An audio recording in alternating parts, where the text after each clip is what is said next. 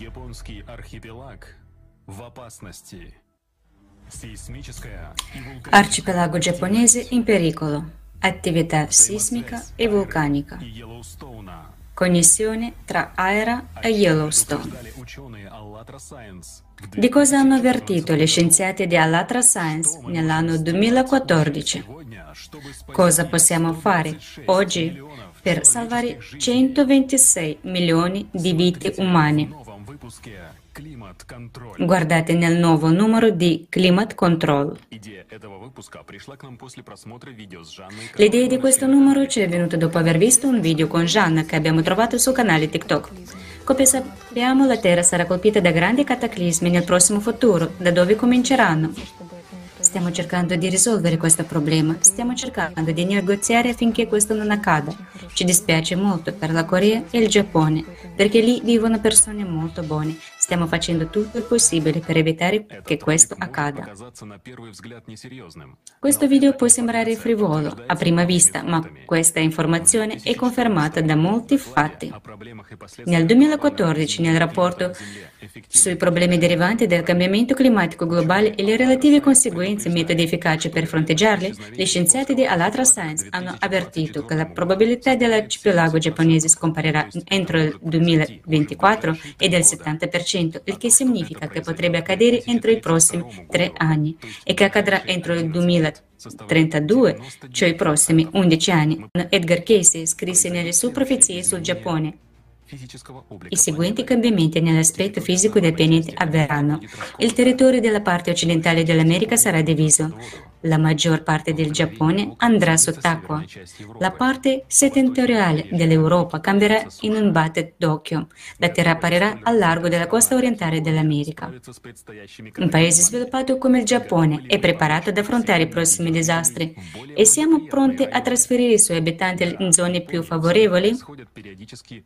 Sì, il Giappone ha regolarmente forti terremoti e tsunami. I vulcani eruttano. Cosa c'è di insolito qui? Ma ora non è una situazione molto tipica, dato che stiamo vivendo un altro ciclo di 12.000 anni di cataclismi globali, quando sotto l'influenza di fattori cosmici un'enorme energia di... si accumula nel nucleo della Terra, con stringendo ad uscire. Di conseguenza le placche tettoniche si muovono, i vulcani si risvegliano e catastrofi irreversibili possono verificarsi in qualsiasi momento. Come menzionato sopra, gli scienziati di Alatra Science hanno avvertito già nel 2014 del pericolo della scomparsa dell'arcipelago giapponese, avendo trovato alcune correlazioni. Durante le indagini in corso è stato scoperto un fatto molto allarmante. Sulla base dei grafici della radiazione dei neutrini e della tensione del campo settonico terrestre è possibile osservare uno stretto parallelismo tra i processi che avvengono tra le caldere più antiche, la caldera Aera, prefettura di Kagoshima, regione di Kosu, Giappone, e la caldera di Yellowstone, stato Wyoming, Stati Uniti, sebbene siano separate l'una dall'altra dalla placca del Pacifico. Si è notato che i processi all'interno di questi vulcani sono collegati in certi modi e non di rado dipendono l'uno dall'altro. Si è trovato che anche dopo l'attivazione dei meccanismi di adattamento della caldera di Aira, la radiazione dei neutrini registrata e la tensione di campo di Sipton sono rimasti quasi identici sia nella caldera di Aira che nella caldera di Yellowstone. Il grafico mostra una curva che indica la loro crescita costante. Tutti questi e molti altri fatti parlano a favore dell'accumulo di energia nell'intero della Terra, che quando viene rilasciata è in grado di provocare una catastrofe planetaria distruttiva. Secondo i calcoli dei nostri specialisti, questo accadrà nei prossimi decenni se entrambi i supervulcani situati in diverse parti della pianeta, caldera aerea e caldera di Yellowstone, esplodono allo stesso tempo, c'è una minaccia di annernamento totale del genere umano.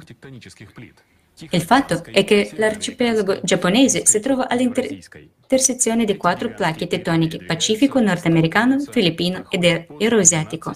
Queste enormi placche si muovono, si scontrano, passano sotto o sopra le placche adiacenti, mettendo il Giappone a maggior rischio di terremoti ed eruzioni vulcaniche di qualsiasi altro paese. Sul bordo orientale del Mar del Giappone corre una stretta di pressione chiamata fossa di Nankai. Corre lungo il fondo dell'Oceano Pacifico e vicino alla costa giapponese, vicino alla prefettura di Shizuoka, è sull'isola di Kyushu, dove la placca del Mar delle Filippine cade sotto la placca euroasiatica. Negli ultimi anni, siti web giapponesi hanno avvertito i residenti dell'alta probabilità di un terremoto sulla falla di Nankai. Lungo la falla si verificano forti terremoti ogni 100-150 anni e l'ultimo si è verificato più di 70 anni fa. La probabilità di un grande terremoto sulla falla di Nankai nei prossimi 30 anni è del 70-80%. Il terremoto di Nankai è un terremoto massiccio con epicentro all'intersezione delle placche. Tali terremoti si verificano regolarmente e causano forti tsunami.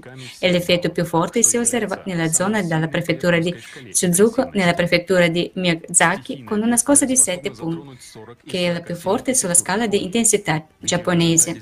Il disastro naturale potrebbe colpire 40 delle 47 prefetture del Giappone, dove più di 2 milioni 400 mila di case saranno distrutte a causa del terremoto, dell'impatto del tsunami e dei successivi incidenti. Alexei Lyubushin, ricercatore senior presso l'Istituto Schmidt di Fisica della Terra dell'Accademia Russa delle Scienze, è riuscito a prevedere il terremoto di Tohoku del 2011 con tre anni di anticipo, analizzando i suoni della Terra, convezione, i movimenti del flusso di magma e gli spostamenti delle placche litosferiche avvengono costantemente all'interno del nostro pianeta.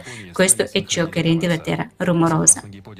Il fatto che i suoni della Terra sotto il Giappone hanno cominciato a sincronizzarsi, secondo l'ipotesi dello scienziato, questo è il primo segno di un forte terremoto imminente. È stato notato da Lubushin già nel 2008 e ha pubblicato diversi diversi avvertimenti sull'argomento. I giapponesi non ci credevano. La cosa più sgradevole è che dopo il disastro è rimasta la sincronizzazione dei rumori a bassa frequenza.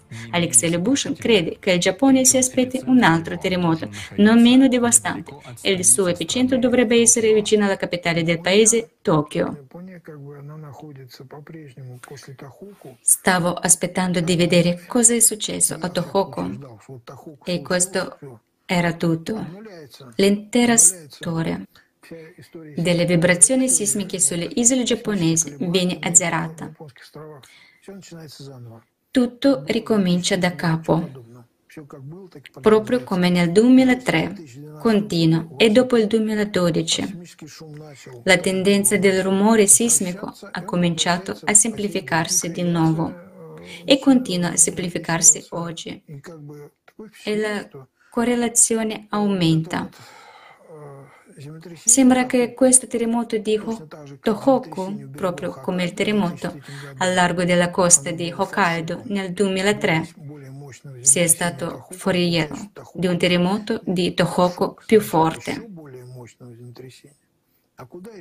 Ma si scopre che Tohoku è un foriero di un terremoto ancora più forte. E dove è ancora più forte? Magnitudo 9.1. Quanto di più? C'è un documento in cui un paio dei principali sismologi americani hanno analizzato i dati e sono arrivati all'idea estrema che ci potrebbe essere una magnitudo 10 in Giappone.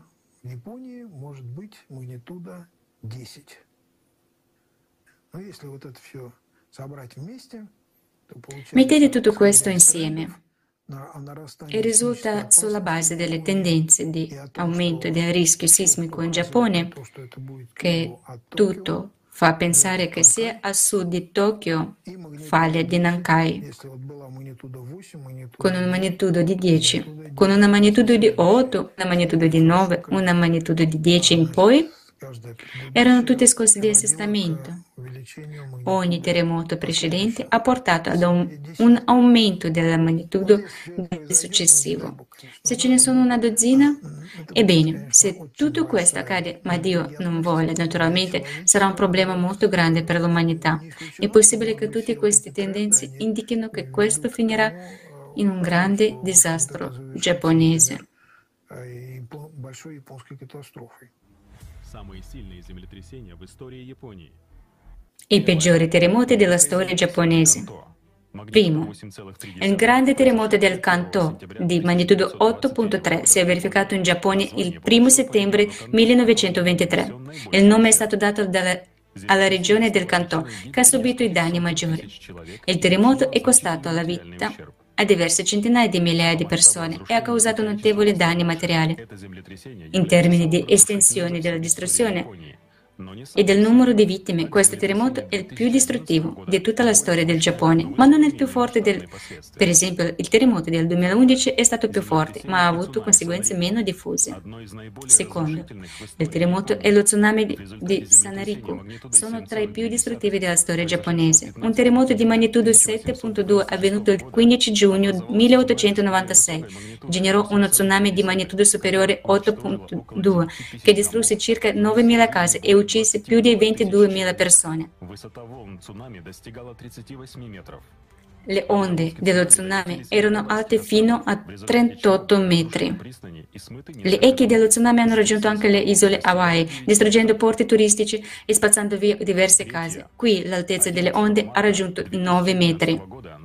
Terzo, l'11 marzo 2011, uno dei più gravi terremoti di magnitudo 9 si è verificato nel nord-est del Giappone, generando uno dei più forti tsunami.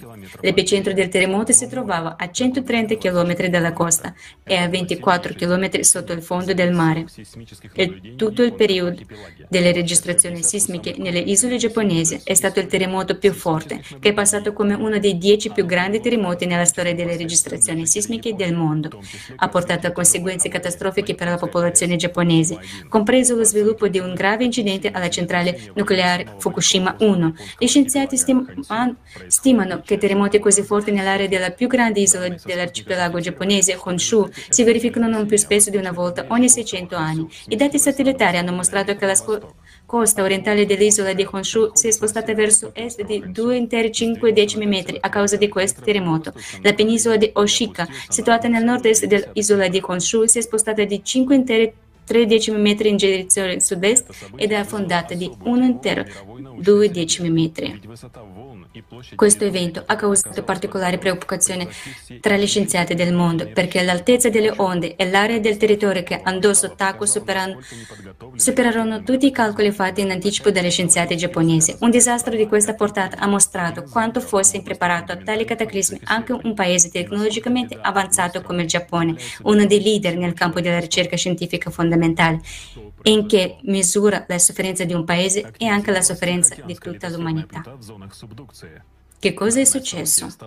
La placca litosferica del Pacifico è attivata nelle zone di subduzione. Questo evento è diventato una sorta di indicatore di una nuova fase di attività sismica associata al Giappone, dell'accelerazione del movimento di questa placca litosferica. Lo spostamento dei poli geomagnetici situati nella Siberia orientale e nell'Oceano Pacifico, su cui agiscono innanzitutto i fattori cosmici sopra menzionati, ha portato a cambiamenti su larga scala nelle variazioni magnetiche centenarie sul territorio della dell'arcipelago giapponese. Gli scienziati che analizzano le conseguenze del disastro naturale hanno notato che prima dell'inizio dell'attività sismica sono apparse anomalie del campo magnetico terrestre. Le ulteriori pre- previsioni di vari scienziati del mondo costruite proprio tenendo conto del fatto che nei vicini ipocentri non attivati le tensioni tettoniche continueranno a intensificarsi e a rimanere a un livello critico.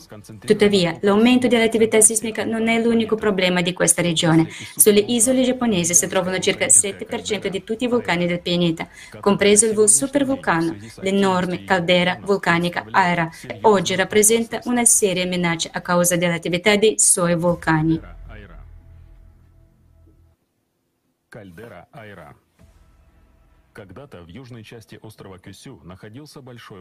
nella parte meridionale dell'isola di Kyushu c'era una volta un grande vulcano che è crollato sotto il suo stesso peso in un serbatoio di magma vuoto durante un'eruzione circa 22.000 anni fa. L'eruzione è stata accompagnata da grandi flussi piroclastici ed espulsione di materiale vulcanico per un totale di circa 400 km cubi. Un'enorme caldera aerea si è trasformata sul sito del vulcano, crollato, misurando 17 per 23 km.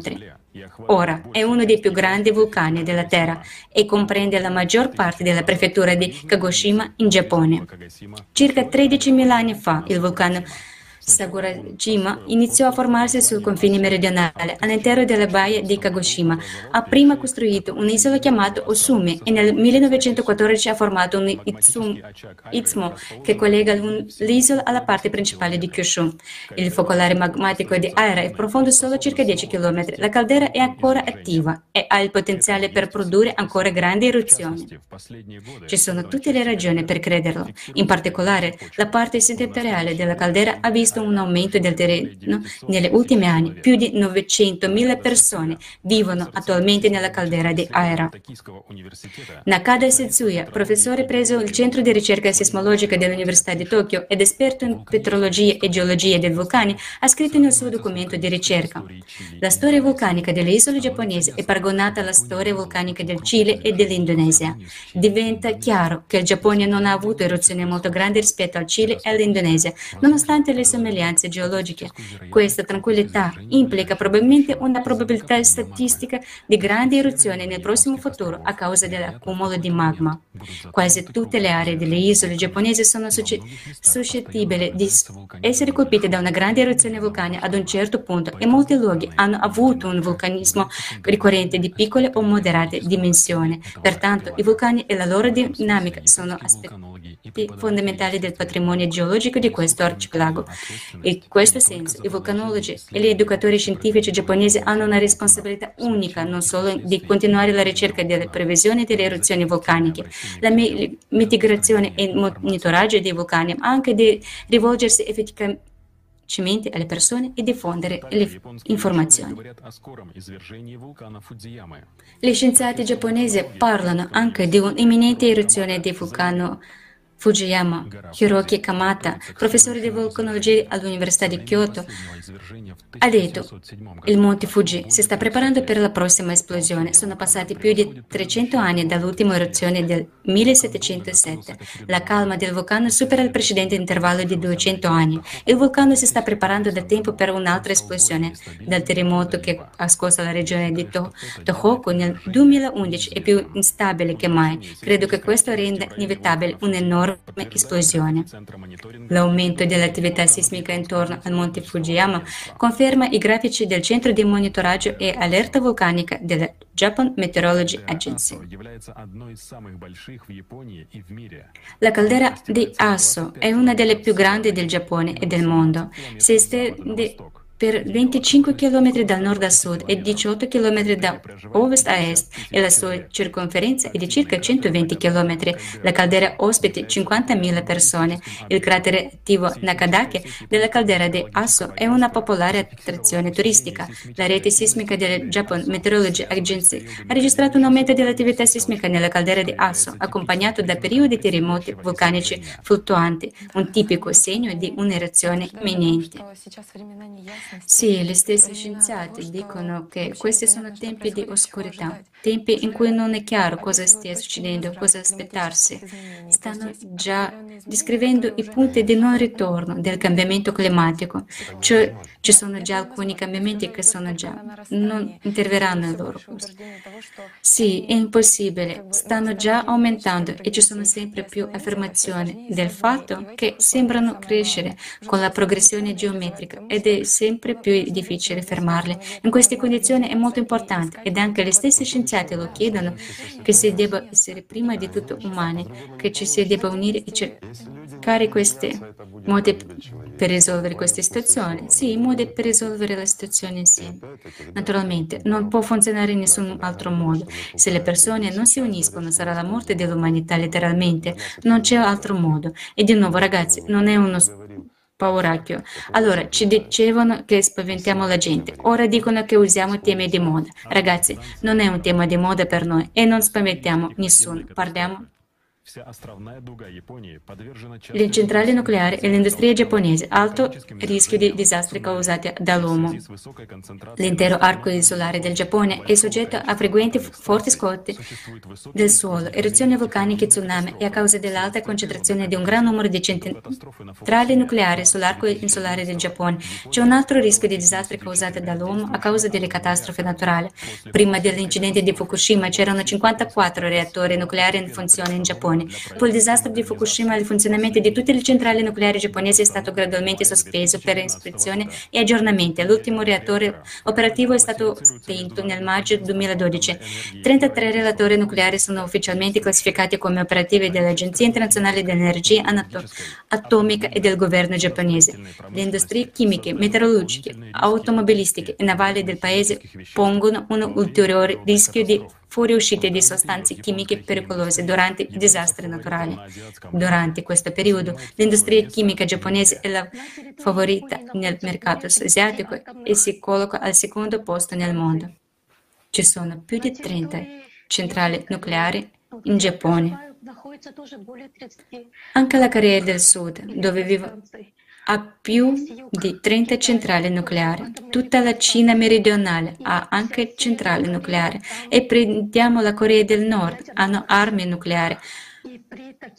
Con un tale cataclisma, semplicemente non avrebbero avuto il tempo di neutralizzare tutte queste opere e non sarà solo la radiazione solare, solo che non è chiaro alla popolazione quanto sia un problema globale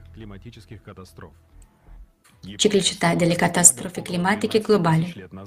Il Giappone è diventato un arcipelago circa 12.000 anni fa, dopo il diluvio, ma prima faceva parte di un continente.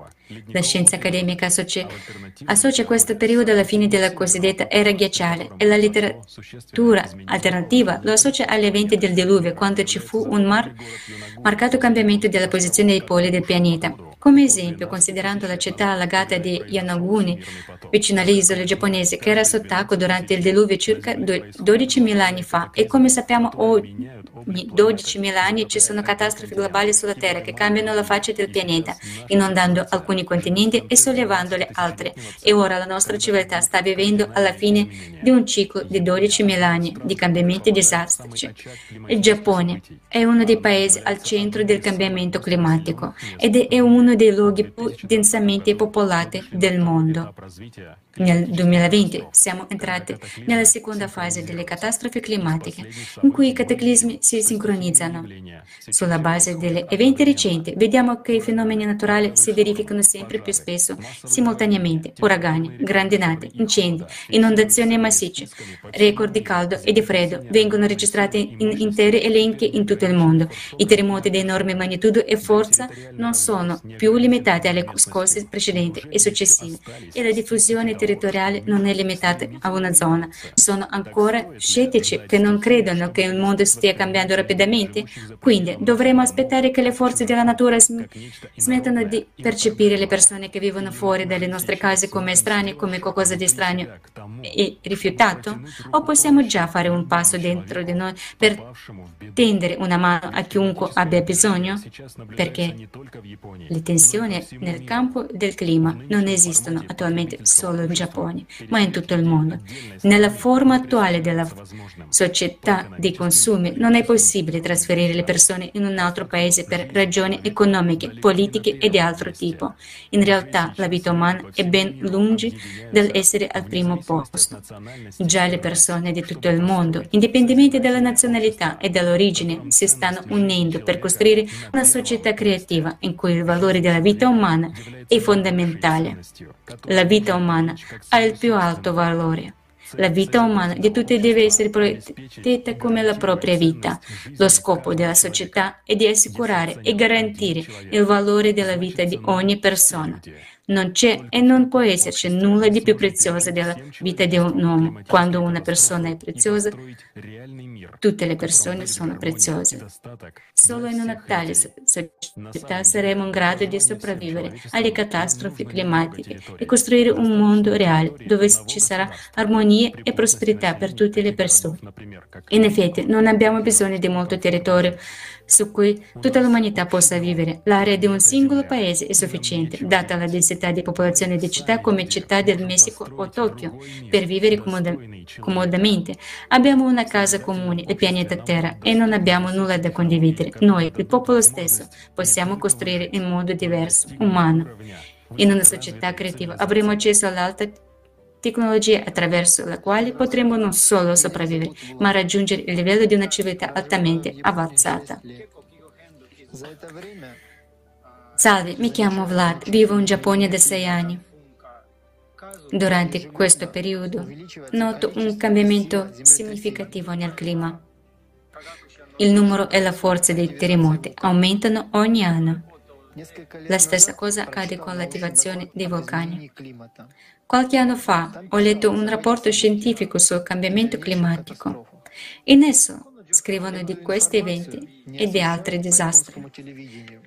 Queste informazioni non vengono trasmesse dalla televisione giapponese, ma enti descritti nel rapporto stanno ora diventando realtà con grande precisione.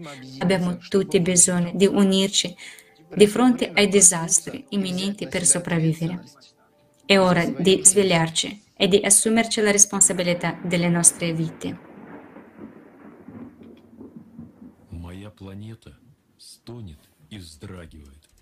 Il mio pianeta geme e trema. Sempre più il nostro pianeta è scosso dai terremoti. I vulcani eruttano. Tonnellate d'acqua cadono dal cielo in pochi minuti. Il clima sta cambiando. È ovvio che le nostre zone climatiche cambieranno presto. Il nostro pianeta può diventare molto ostile e potrà creare estreme difficoltà per la sopravvivenza. Siamo pronti per questo?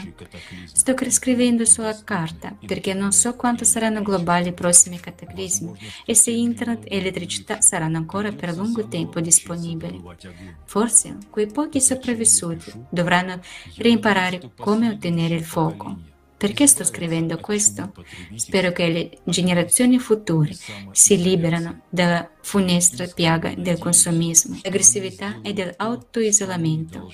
Spero sinceramente che facciano quello che avremmo dovuto fare noi molto tempo fa. Potranno riunirsi sulla base dell'aiuto reciproco e dell'onestà verso se stessi e verso gli altri. È l'unica formula che dà speranza per la sopravvivenza e lo sviluppo della civiltà. Penso che anche noi abbiamo un'ultima possibilità per unirci e prepararci ad affrontare i prossimi cambiamenti con dignità. Credo che il 24 luglio la conferenza Crisi globale, questo già riguarda tutti, su Alatra Unites, sarà in grado di svegliare molte persone che si uniranno a livello di umanità, perché solo se siamo tutti uniti abbiamo la possibilità di cambiare qualcosa.